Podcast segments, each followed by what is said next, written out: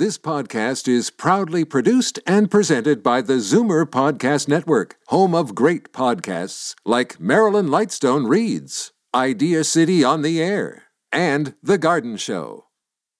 You're listening to an exclusive podcast of Fight Back on Zoomer Radio, heard weekdays from noon to one.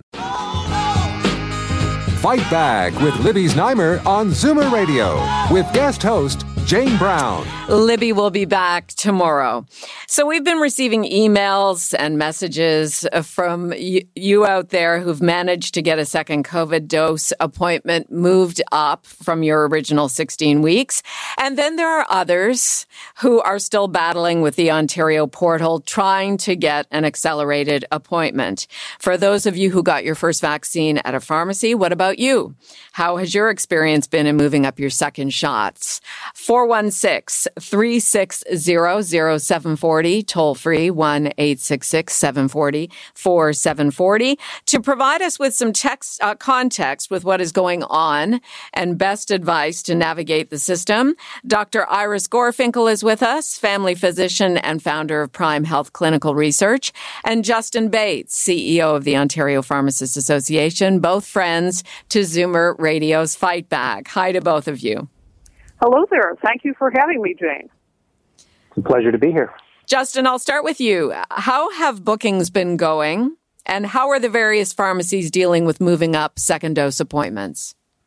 Well, I think this has been an ongoing communications challenge. Uh, and I would add to that that supply continues to uh, be much slower than what we need in terms of meeting all of the increase in demand for people that want uh, a shorter um, timeline now for their second dose. So we're doing everything we can to accommodate uh, people and help them navigate through this chaos because even uh, being involved in this every day, when I look at who's eligible, where and when they can go, it's it's very complex for people, and uh, pharmacists are answering a lot of questions about the policy changes, and of course the uh, more clinical uh, questions around, you know, what what should I do? Should I get an AstraZeneca as my second dose?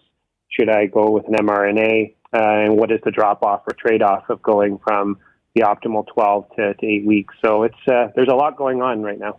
Well, and what are you telling people when they ask you about that? Because that was the big change yesterday that AstraZeneca first recipients uh, can now book a second dose as early as eight weeks rather than 12, and before that it was 16. Mm. Well, in terms of getting everyone in, it's really uh, challenging from a pharmacy perspective because we're still very much on a low supply side of mRNA vaccines. We're getting a lot more on the AstraZeneca side. So we know Moderna's coming in, and that will provide uh, more options and choice uh, through a pharmacy. But uh, until then, we have a limited amount of mRNA vaccines.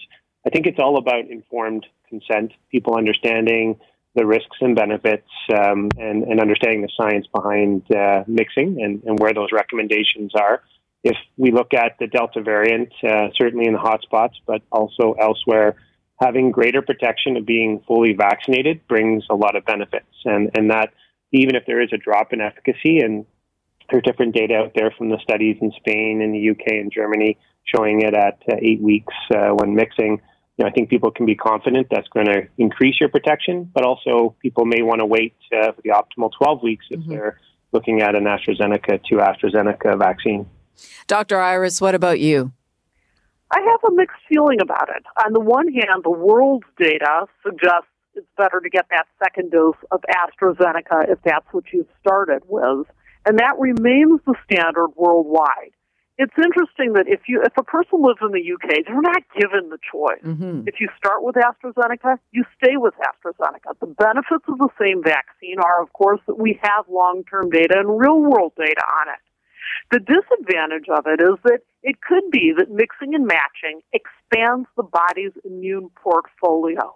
So, in other words, instead of having only one type of antibody against the spike protein, you have one type developed by one vaccine and another type developed by the messenger RNA vaccine.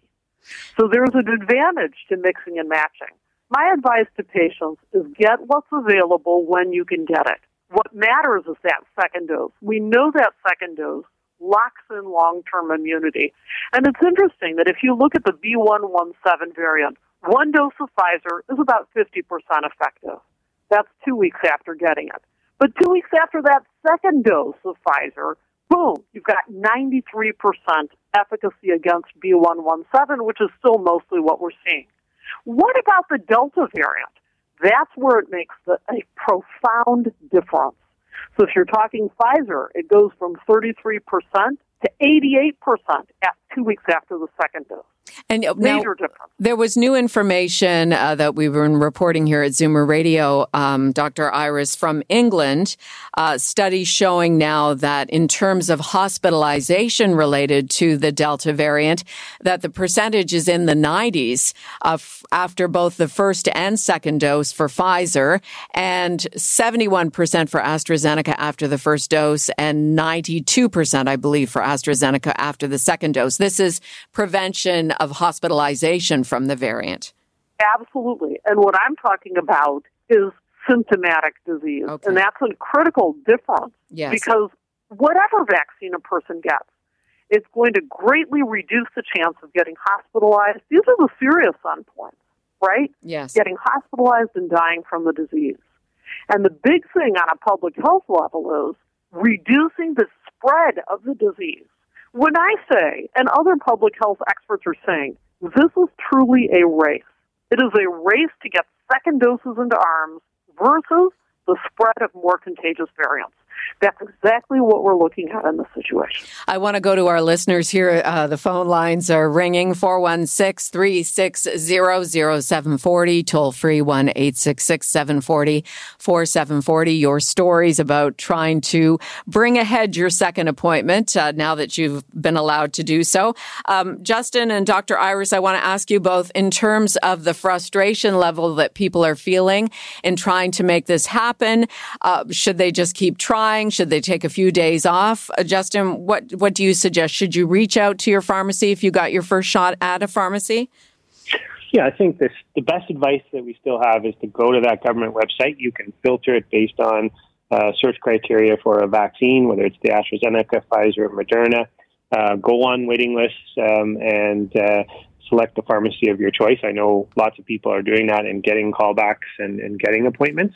Um, certainly, we're going to see uh, a significant increase in supply over the next two to three weeks, which should help uh, in terms of meeting that demand, um, particularly with Moderna. And I think we really have to uh, continue to emphasize, and I, I really like uh, what was just said around, you know, take the vaccine as first offered to you, because we are seeing people elect to wait uh, Yeah. based on brand awareness of one versus the other, particularly with the mRNA vaccines. And people are actually not canceling appointments and not showing up because they find out it's Moderna, as an example. And I think, given the race that we just heard about, uh, it's important that you know that Moderna is safe and effective as well. It's, it's a good vaccine, and if it's available, take it. And Dr. Iris, uh, what about you? What what what would you tell people who are frustrated on the Ontario portal? Because I- I've spent quite a bit of time on there in the last day, and it is frustrating at the moment. It is a frustrating experience. And, you know, I sympathize with it. What I have found, I hate to say it this because it doesn't sound like vaccine equi, you know, it's not equitable, it may not be fair. But the squeaky wheel gets the oil. And I tell patients, squeak and squeak loudly. hmm Just Reach keep out keep trying. everywhere you can. Right. Different pharmacies have different supplies.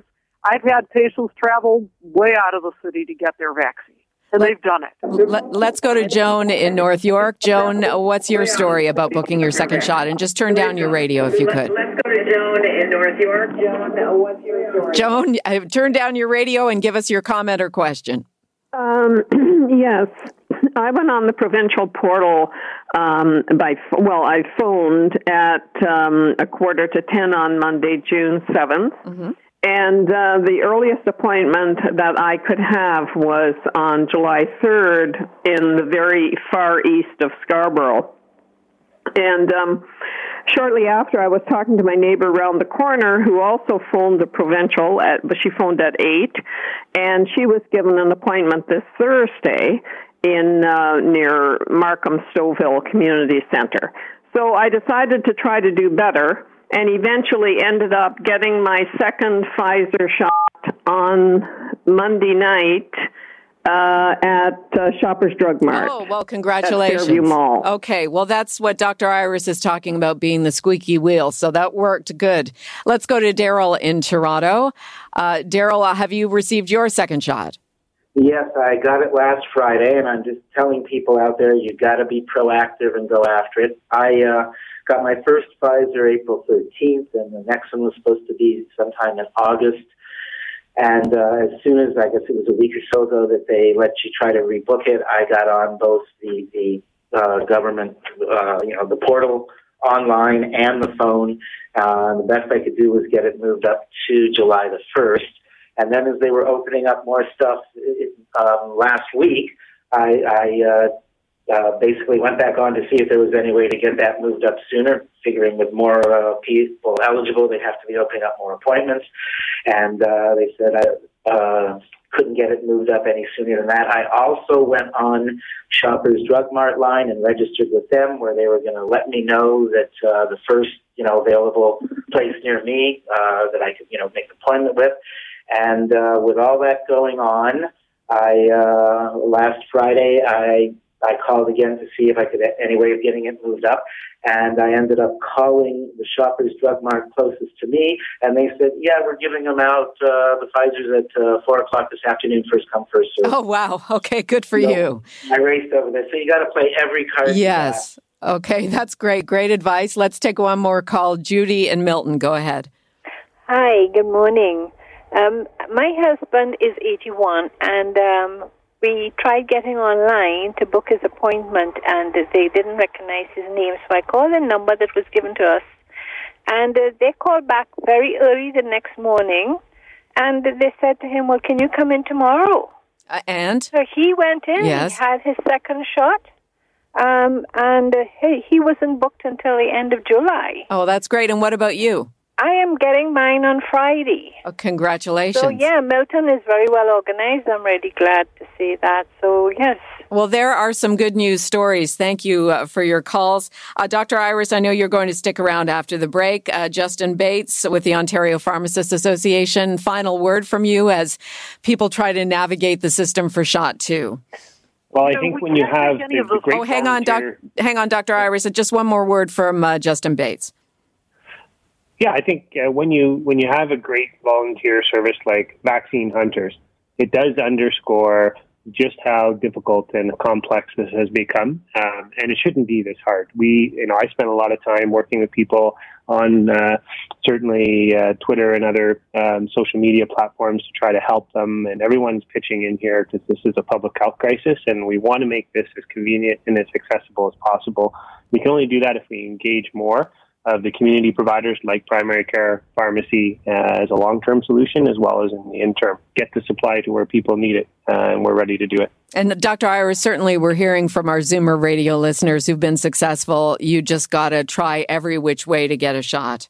But understand, the city is also doing things to, you know, like pop up clinics Mm-hmm. in hotspot neighborhoods, bringing ambassadors to hotspots where there's more vaccine hesitancy. Let's let's look at what we have and be mindful of it. Be grateful for it. You know, we can hardly complain when two thirds, practically two thirds of Canadians have now been vaccinated. This is a monumental achievement. And to have had the vaccines and now to be actually contemplating being able to give doses to COVAX. We've longed for this day, and it's here, and I think there's a lot to celebrate. I don't think we should land in just a negative space about the difficulties. It is difficult. Yes. But then, on the other hand, damn, we're doing well. like I just say, like it's it's pretty exciting. It is It we is could Just get those second doses in quickly enough. It is exciting uh, as we all keep trying. Dr. Iris Gorfinkel, stay on the line. Justin Bates, CEO of the Ontario Pharmacists Association, thank you for your time. My pleasure thank you And coming up next, along with Dr. Iris, Dr. Ray Deonandan will join us. Epidemiologist Dr. Ray Deonandan with his thoughts on a national framework for providing clear guidance to Canadians who've been fully vaccinated. How are we supposed to act once we've had both shots? We'll discuss next. You're listening to an exclusive podcast of Fight Back on Zoomer Radio. Heard weekdays from noon to one. Fight Back with Libby Znaimer on Zoomer Radio with guest host Jane Brown. Libby will be back tomorrow. So once you've received both doses of a COVID vaccine, are you good to go? What does it mean for you? Should you still mask everywhere you go? Can you make plans to travel outside the province or country? We're still awaiting guidance from the Trudeau Liberals on how we are to conduct ourselves once we've been fully vaccinated with two doses. Joining us to discuss, Dr. Iris Gorfinkel still with us, as is epidemiologist Dr. Ray Deonandan, Associate Professor in the Faculty of Health Sciences at the University of Ottawa. Dr. Ray, thanks for joining us. Dr. Iris, thanks for hanging on. Thank you. Thank you. Um, so, in the United States, Dr. Ray, uh, the Centers for Disease Control in the middle of May uh, offered guidance saying that mask wearing could be eased for fully vaccinated Americans, allowing them to stop wearing masks outdoors in crowds and in most indoor settings. It also, the CDC provided a list of activities that are safe for vaccinated people but could be risky for those who are unvaccinated. Uh, what is your opinion on the timing for this kind of guidance from our government? well, we need something, but it has to be well tempered. And the CDC guidance, in my mind, was a bit premature and a bit problematic. So, a UK scientist tweeted earlier this week about the Delta variant in that country experiencing exponential growth. And the first response to that tweet was from another UK citizen who said, What do I care? I've had my two doses. Let me get on with my life. And that to me underlines the problem of understanding what you can do. What you can do with two doses depends incredibly on what's happening in the community. It's not just about whether or not you had your vaccine. It's one of the indicators of transmission in where you live. So that's, that's difficult to create guidelines at a federal level if it depends on what's happening locally. So I'd like to see something around three sets of indicators. There's mm. uh, how many people in your community have been vaccinated? Are you vaccinated? In addition to that, what is the status of the epidemic where you are with the reproduction number, the incidence rate, and so forth? Also, what's the hospital capacity? That's going to dictate what, what businesses can do. For example, uh, can Hollywood studios start filming in Toronto? Even when the numbers are down. If the uh, the hospital beds are still occupied, their stuntmen might get injured, and they can't risk that. Right? So there's a lot of stuff happening here, and it's uh, a little problematic to simply say if you've had two doses, these are the things you can do. It's more complicated than that. Would it be something that you that the individual public health units could offer as guidance, or even provincially, or are we getting into it's still too broad of a territory? Well, I think it's still possible for the federal government to offer guidance, but it has to be a broad framework. Sort of like if the disease has this characteristics where you are, if you've had two doses, and if this percentage of people where you live have have had two doses, then these are the kinds of things you can do. Now, that might be too complicated for a lot of people to digest or even want to hear, but unfortunately, that's the most responsible scientific way to do this. What the CDC has done, while it is popular, has created some issues. For example, if you say that if you've had two doses, you can take off your mask, suddenly you're in a pub, people take off their masks. How do you know they're the ones who've had two doses? Right? No one's taking a poll in the, in the room about how many people have had two doses. As well, two doses does not guarantee protection. The analogy I make is vaccination is like wearing high boots in floodwaters. Um, if the boots are perfectly impenetrable, that's great. But if the floodwaters are high enough, they're going to get over the lip of your boot and get your feet wet. So it matters how much disease is present. That will determine how safe you are with your vaccination. What about you, Dr. Iris, in terms of having some sort of framework uh, for easing of mask wearing foremost, I guess? It is extremely hard to have a one size fits all. There's two issues. Can they give guidance Yes, they could. Can they give detailed guidance? Even if they gave granular guidance, the problem of how are we going to enforce it? Who's going to card people and say, show me that you've had two doses? And that represents a serious threat. And the Delta variant is not to be underestimated. How much more contagious is it? It is practically two and a half times con- more contagious than the original variant. Do we, are any of these vaccines perfect? Absolutely not. And how many of us have full protection? Actually, a very small minority. So that's a serious problem. We have to have, you know, for this variant, we're probably looking at realistically anywhere between 80 to 90% of people being fully vaccinated, fully vaccinated, two doses, to have real protection in terms of herd immunity to really prevent spread. I'm not surprised our federal government has been a, a bit slow on issuing guidelines. I completely agree with what I'm hearing from Dr. Ray. You can't really do that. I think the CDC was extremely premature in saying, "Oh, you just you don't need masks anymore." That I don't agree with that. I think even after being fully vaccinated, until enough of us are fully vaccinated, the responsible thing to do is to continue wearing masks, to continue social distancing. Now, what about vaccinated with vaccinated in indoor settings? I think that's probably safe, but we have to be very cautious about generalizations about just take off your masks and forget social distancing. I do not believe in that. Okay, let me get a quick comment from Murray in Milton. Murray, what would you like to add? Hi, Jane, how are you? It's Milton anyway, but uh, I I agree with both these speakers. Uh, I keep going back to the Brass Rail where they had 450 people exposed to the virus and only could uh, contact uh, like 120 of them. Yeah. So uh, if people aren't going to be honest, I, I don't think we should uh, give up the masks at all un, until this thing is all over. But if the government's going to impose something, I think it, it should be around 70% double vaccination. Well, we're almost getting uh, to the point where I have to get final comments from you. Dr. Ray, here in Canada, Ontario, Southern Ontario, we are all for the most part, used to and accepting of mask wearing in all kinds of situations. So I'm, I'm not really hearing from people that they want to stop wearing their masks. In fact, most people are like Murray and are quite happy to keep wearing them just for protection. Yeah, that's and that's great news. We're not the Americans. We keep hearing American data, American news, American systems. We're not them. We're quite different. And I, I want to uh, say that I fully agree with Dr. Iris. I think two fully vaccinated people can probably interact indoors by themselves. It's the other stuff on top of that that's more complicated. So uh, I don't know what to say anymore, except I think I think we, we have to keep in mind that this is almost over. Let's not mess it up until it's fully over. We have we always have the potential to trigger a small fourth wave. I'd like to avoid that possible. So let's not be premature. Let's be consistent and, and responsible and conservative with how we unroll the uh, the economy. And and you know, really, I mean, none of us, or those of us who have not gotten COVID, we haven't gotten anything else either, Dr. Iris. These public, the masking, the distancing, that this hand sanitizing has really kept us from being sick. It's made a tremendous difference. And moreover, we should avoid a model that says reward those who have been vaccinated and punish those who haven't. I worry about that. Masks are not a punishment. Masks are a public health effort. We are truly all in this together. And I don't mean just as a province or as a country. I mean as a globe. We are in this together. Right. So all right. I, I sorry? And I was just going to say I'll leave it there, but you have one more comment?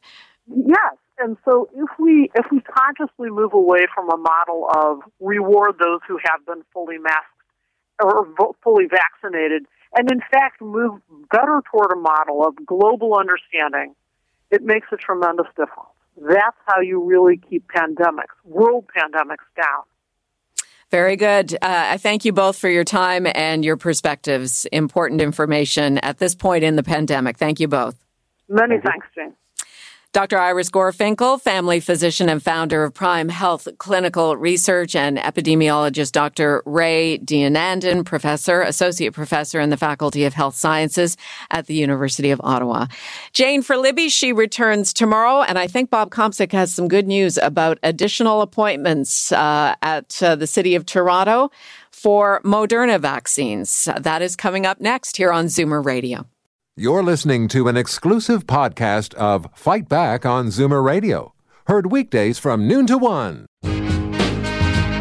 Now, Fight Back with Libby Znaimer on Zoomer Radio with guest host Jane Brown. It is a beautiful late spring day out there. Hopefully, Libby is enjoying it. She's off today. She'll be back tomorrow.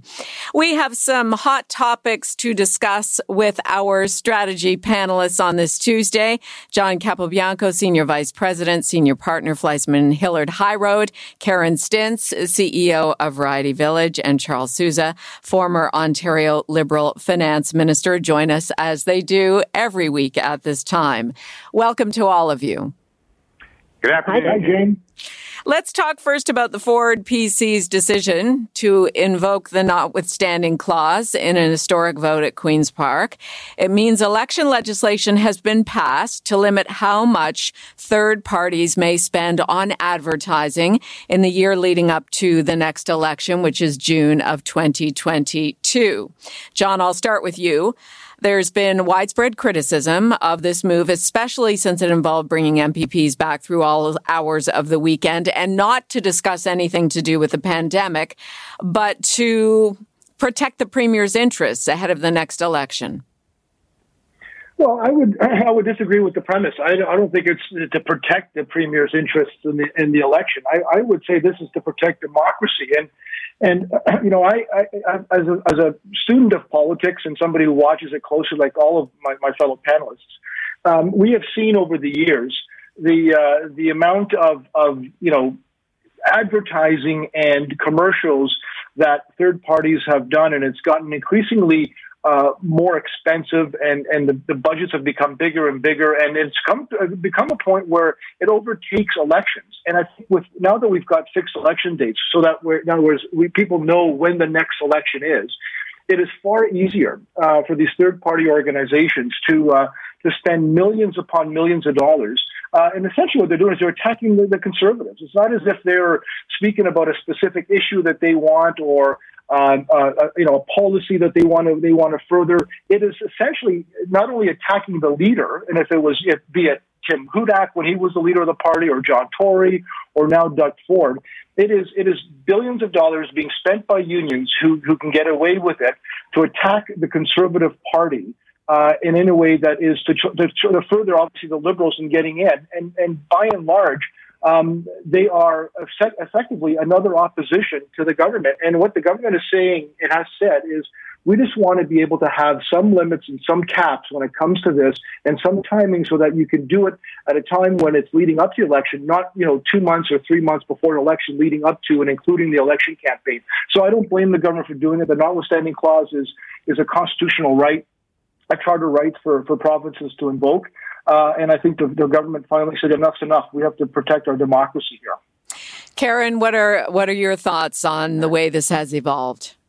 Well, I mean, I agree with John in that only that um, you know Ford is probably just getting sick of listening to those uh, t- you know teacher bashing the, t- the union bashing the Ford government, the teachers union, because it's been pretty consistent throughout his term, and he probably just got tired of listening to it and decided he was going to put a law together to say you can't do that a year before the election. And, um, you know, but is it the right thing to do? No, it's not. The court said, you know, you shouldn't do it this way. But, you know, in fairness to the government, I mean, when Quebec passed a law that was clearly violating the Charter of Rights and Freedoms in a number of fundamental ways, they said, yeah, you know, we're just going to put the not, notwithstanding clause in. And so, you know, my sympathies are to Ford. I mean, you know, he, here he's got this irritating union that's beating up on him and he's got a way to stop it. And the court said, no, you can't do it that way. And he's like, I don't really want to deal with this issue anymore. Yes, I can. And so, and he's got precedent because in other cases in other provinces where there's actually the consequences are actually much more dire, the government's chosen to use a notwithstanding clause, and there's a collective shrug across the nation for it. So, you know, why wouldn't he? I, you know, I, I think it's really more of a of shining a spotlight on notwithstanding clause and whether it should continue to be utilized by provinces because you can't have a charter of rights and freedoms and a notwithstanding clause at the same so, time. At the same time, and so you know it was a concession at the time, but now it's being used for purposes that are, uh, you know, I, I can't even say what you know. The purpose is basically the government is just doing what it's doing, notwithstanding the fact we have a charter of rights and freedoms. And is that what we envision as a nation? That's the question we have to answer. Right. So effectively, there is always an override situation in any type of court decision. Um, Charles, I mean, by the same token, uh, you can look at uh, the various organizations that John and, and Karen have brought up, the Elementary Teachers Federation, the Secondary School Teachers Federation. But are there not are there not organizations that would equally back Premier Ford as well leading up to the election? So has he effectively cut off any kind of advertising or limit advertising in support of his interests and his government? Yeah, certainly. Ontario Proud, I think, was one of the largest uh, spenders in the last election. But but I think a point that Karen is making, and John, to some extent, is the prevalence that this clause would now be used more readily than it has ever been in Canada or in Ontario, for that matter. Or for, for that, I mean, it has been used in Quebec. I think BC may have tried, but we in Ontario have never done so. And this, to me, just speaks blatantly to the missense of priorities that exists because there are so many other problems, and the timing of this particular uh, bill obviously is to limit these third parties within the next year. He could have made those amendments earlier on in his uh, mandate when he did change uh, the the limits and and uh, the increase of do- donations limits for others. He, he cha- Bill 254 was one that he introduced earlier on in the mandate. He could have made those changes then, but he didn't. And so this kind of speaks to the self-serving nature of what he's putting forward, which we all appreciate and understand. And I think to to your point, people are going to shrug it off, saying, "Hey, that's politics, and uh, that's the calculus by which he's he's measuring his his situation." But that's unfortunate to be able to use the notwithstanding clause uh, that violates the charter for that purpose. That's the part that worries me most: is the use of this clause and the use of what he's doing for such a, a minor issue. So, on the one hand, Karen is saying it's a minor, so nobody cares. On the other hand, it's a major issue in that it's going to be used more readily, and I don't think that's that's that's, that's unfortunate. Yeah. Let's uh, piggyback off that comment, Charles, on voters and how they are digesting this event, or if they're even paying attention. Will they forget about it when we get closer to the election? John, what are, what are your thoughts on that? Yeah, I, I think this is not an issue that a lot of folks are, are paying attention to, given the fact that there's a pandemic and there's far greater and more dire issues that they have to deal with with respect to whether or not they can get a second dose or not. Um, you know, I think this is inside baseball to a lot of folks. Um, you know, those of us that watch politics, you know, we, we sort of see it. Those that are involved in the in the third party advertising business obviously care about it. This is unlike the other um, issue that, that Premier Ford was going to invoke the notwithstanding clause at the early part of his term, which was that dealt with the, the downsizing or the cutting in half of, of uh, city council, Toronto City mm-hmm. Council when when of course nothing else was was was on the issue. There was a, an election happening at the city level, and it became a huge, uh, you know, not only a public uh, outcry led by the media and others, but other, you know, there was there was other people like Americans who considered that an issue. So that became a lot more a public scrutiny and front page news stories. This, I think, is newsworthy because it's a notwithstanding clause, but no one's going to understand or going to really care with respect to whether or not unions get to spend, you know, $800 million or a $100 million or $600,000 in advertising to attack the government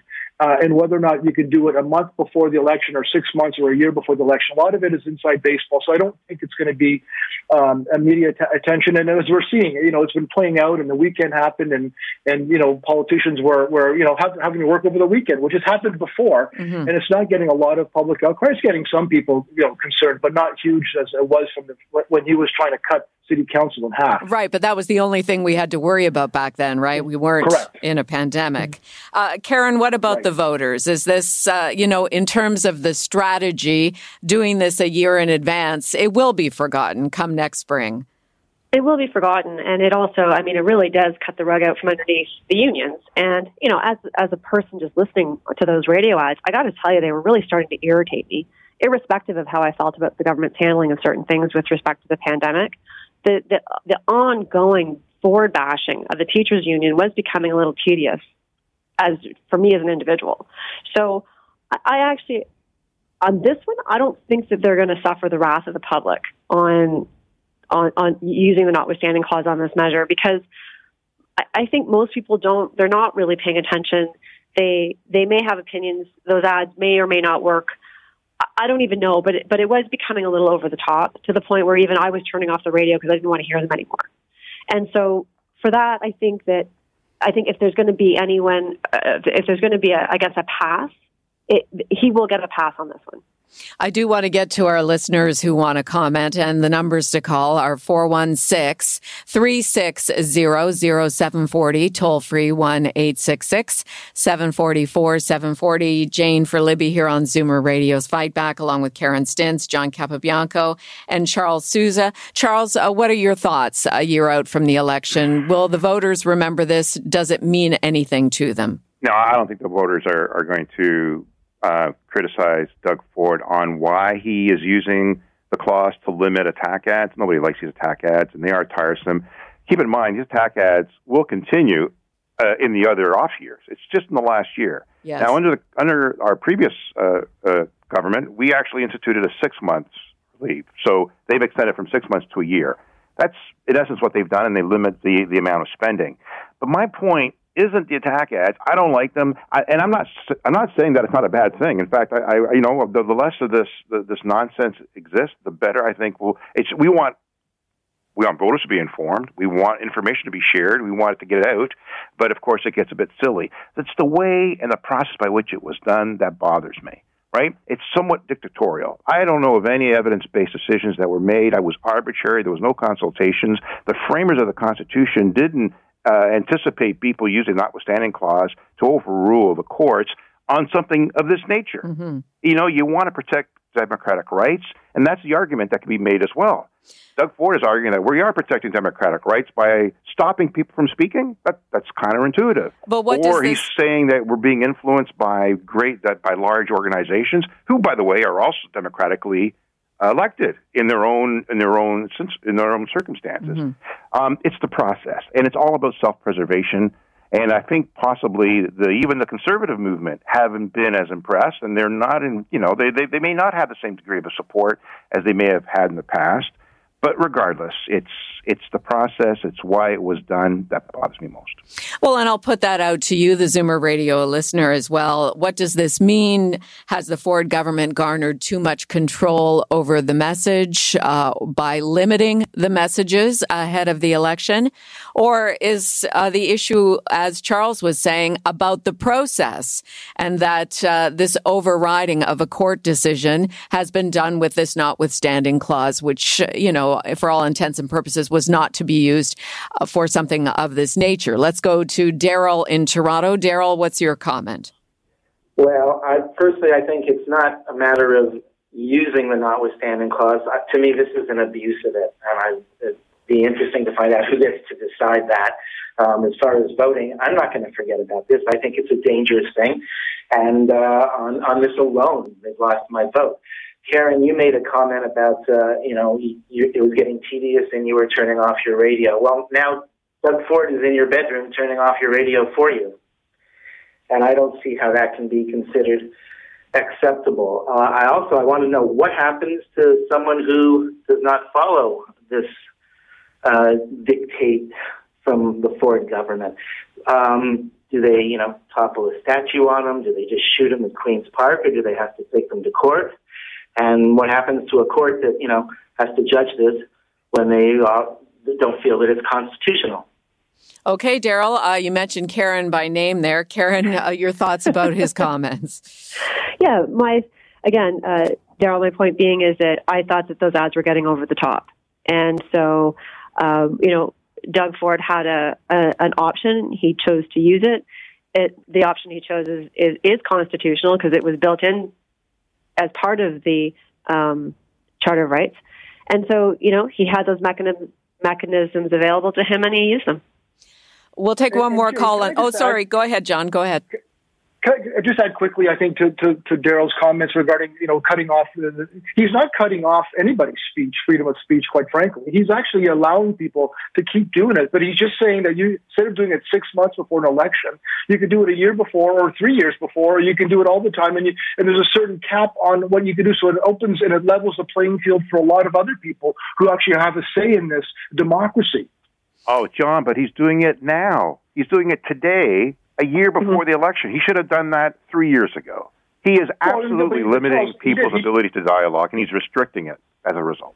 No, no, and I, and I understand that, Charles. But he also he did the legislation. Just now, the court decision came, so he has he was no he had no other option mm-hmm. but to challenge it now because the court ruling came down now. It didn't come then. It didn't come six months ago or five years ago. People challenged this uh, a long time ago, and the courts came back with their decision. So he had he had no other choice but to do it now, or have to wait till after the next election. Okay, he well- wanted to make fair sure that comment. democracy prevailed. One more comment here from Dennis in Brampton before we move on. Go ahead, Dennis. Yes, I'd like to remind everyone we're talking about teachers here, but I would remind you that it's also the unions representing the nurses who worked in nursing homes who were so badly let down by this government And with respect to teachers, they were also let down by this government because all the promises about making the schools safe, distancing, etc., uh, were not followed. So I'll leave you uh, with that comment.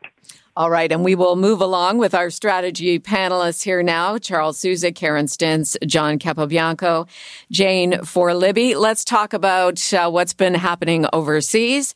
The G7 summit and NATO meetings have come to an end for Prime Minister Justin Trudeau. How did he do? How did all the leaders do in showing unity in the months after Donald Trump uh, was president? Uh, Charles, I'll, I'll begin with you. Yeah, I mean, it was a Biden welcome, and uh, you know they talk about the pandemic and the climate issues and some free trade. I know uh, Canada and the U.S. are, are now discussing, about, you know, what's going to happen next.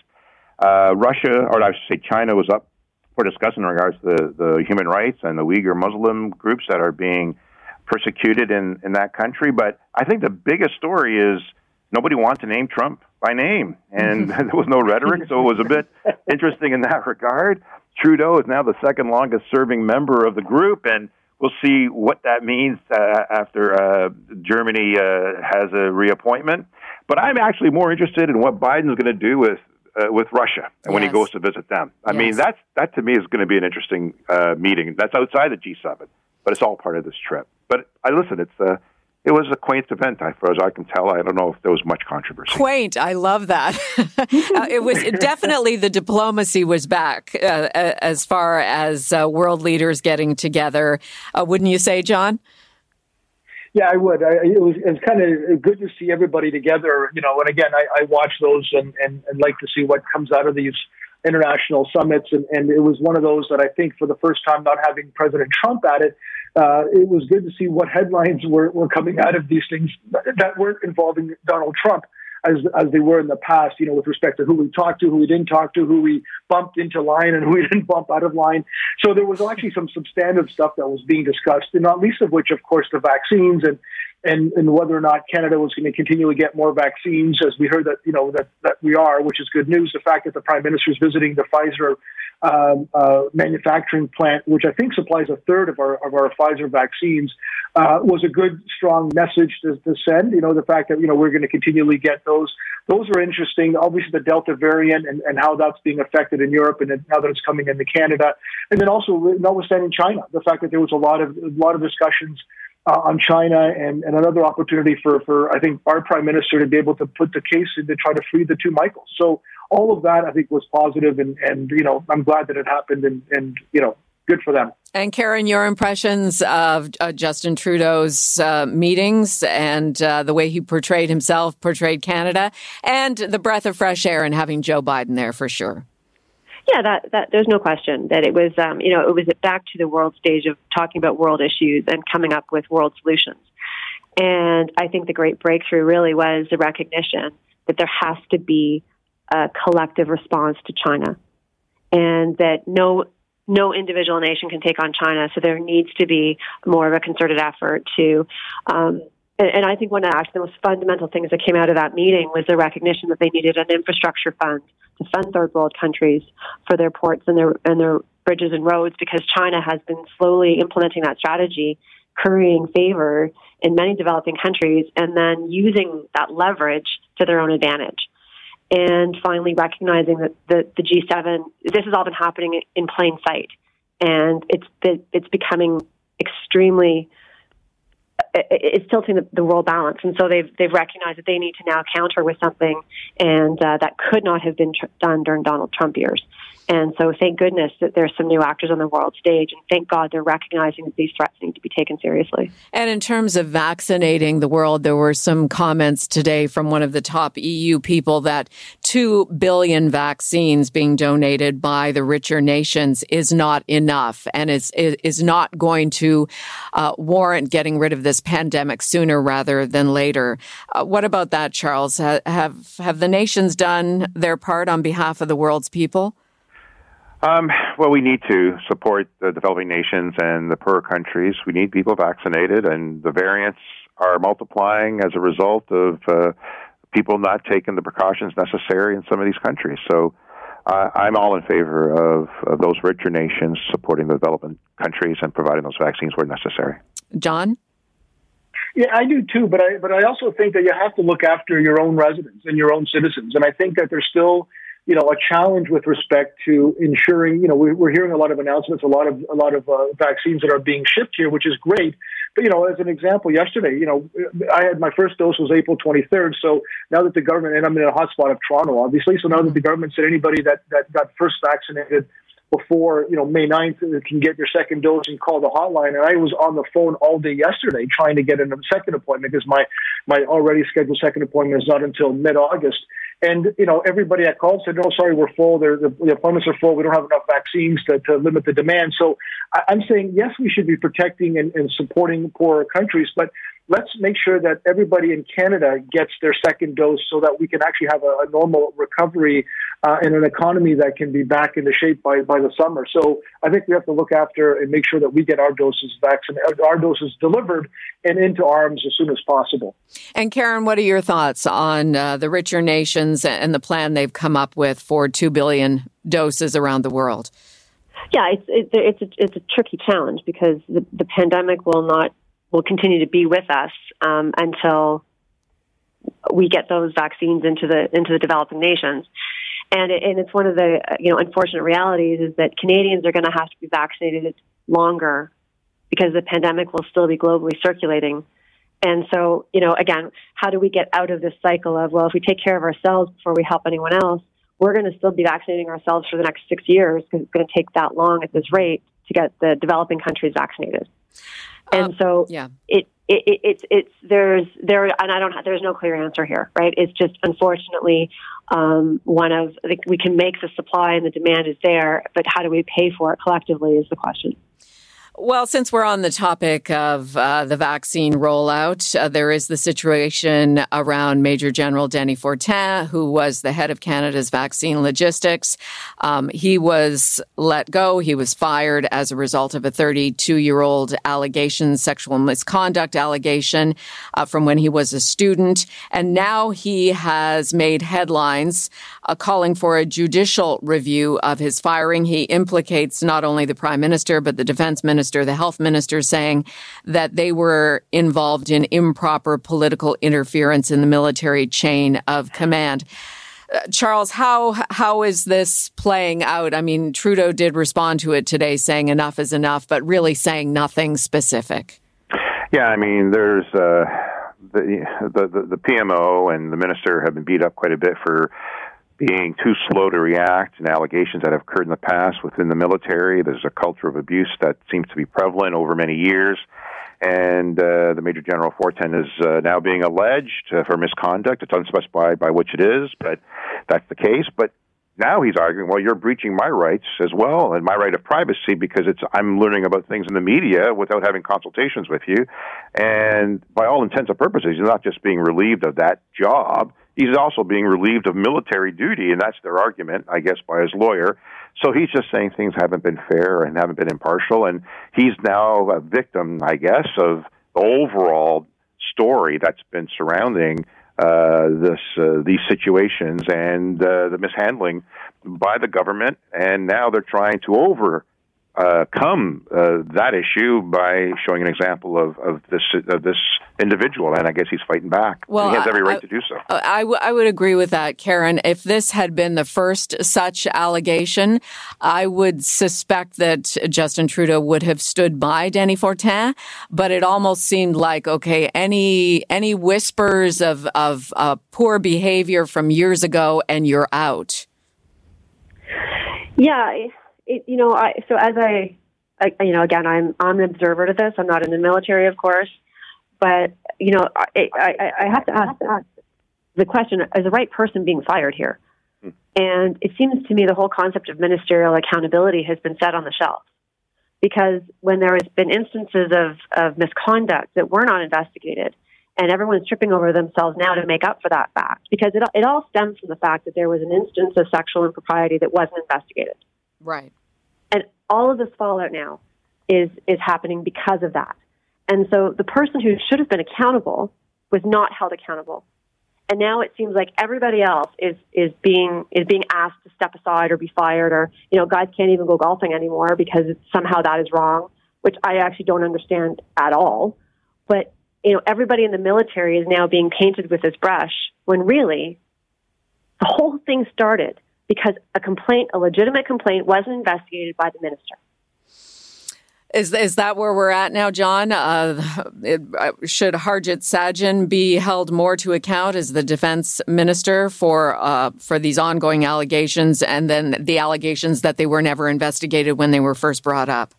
Yeah, I think that minister should have been shuffled a long time ago. Quite frankly, Jane, I, I think he is uh, under his watch. There's been a huge amount of, of disruption when it comes to the military. Not not you know not his own personal doing, but just or certainly over his oversight uh, and some of the handling of it has been has been just ham-fisted. And I think it's caused the prime minister and will continue to cause the prime minister problems. As as as Karen said, you know, two colleagues golfing with this person now uh, now have resigned, and and you know, the, I think I think the time that we're in now, there's no question that, that, that, from a public perception perspective, the prime minister had to get rid of Fortin. But you know, what happened to this whole you know innocent until proven guilty uh, issue, and now he's been literally charged and, and convicted in the public's eye. Mm-hmm. Um, but because it involved sexual allegations that weren't investigated back in the day, the.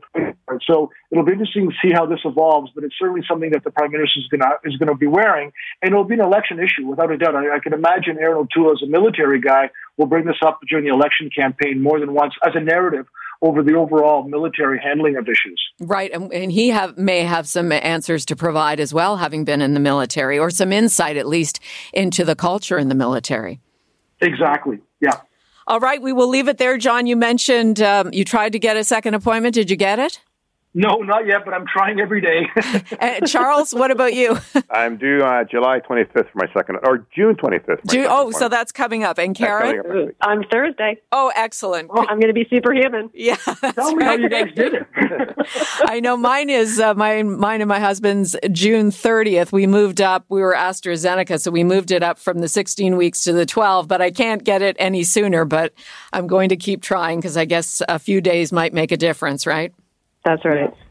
All right. Thank you all for your time as usual.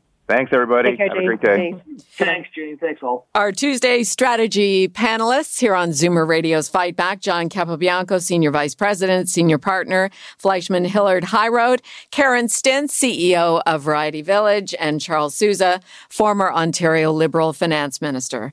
Coming up next, let's hear your stories of booking an accelerated COVID 19 vaccine. Have you managed to move up your initial second appointment? And how did you do? 416 360 0740 or toll free 1 866 740 4740. You're listening to an exclusive podcast of Fight Back on Zoomer Radio. Heard weekdays from noon to one. This podcast is proudly produced and presented by the Zoomer Podcast Network, home of great podcasts like Marilyn Lightstone Reads, Idea City on the Air, and The Garden Show.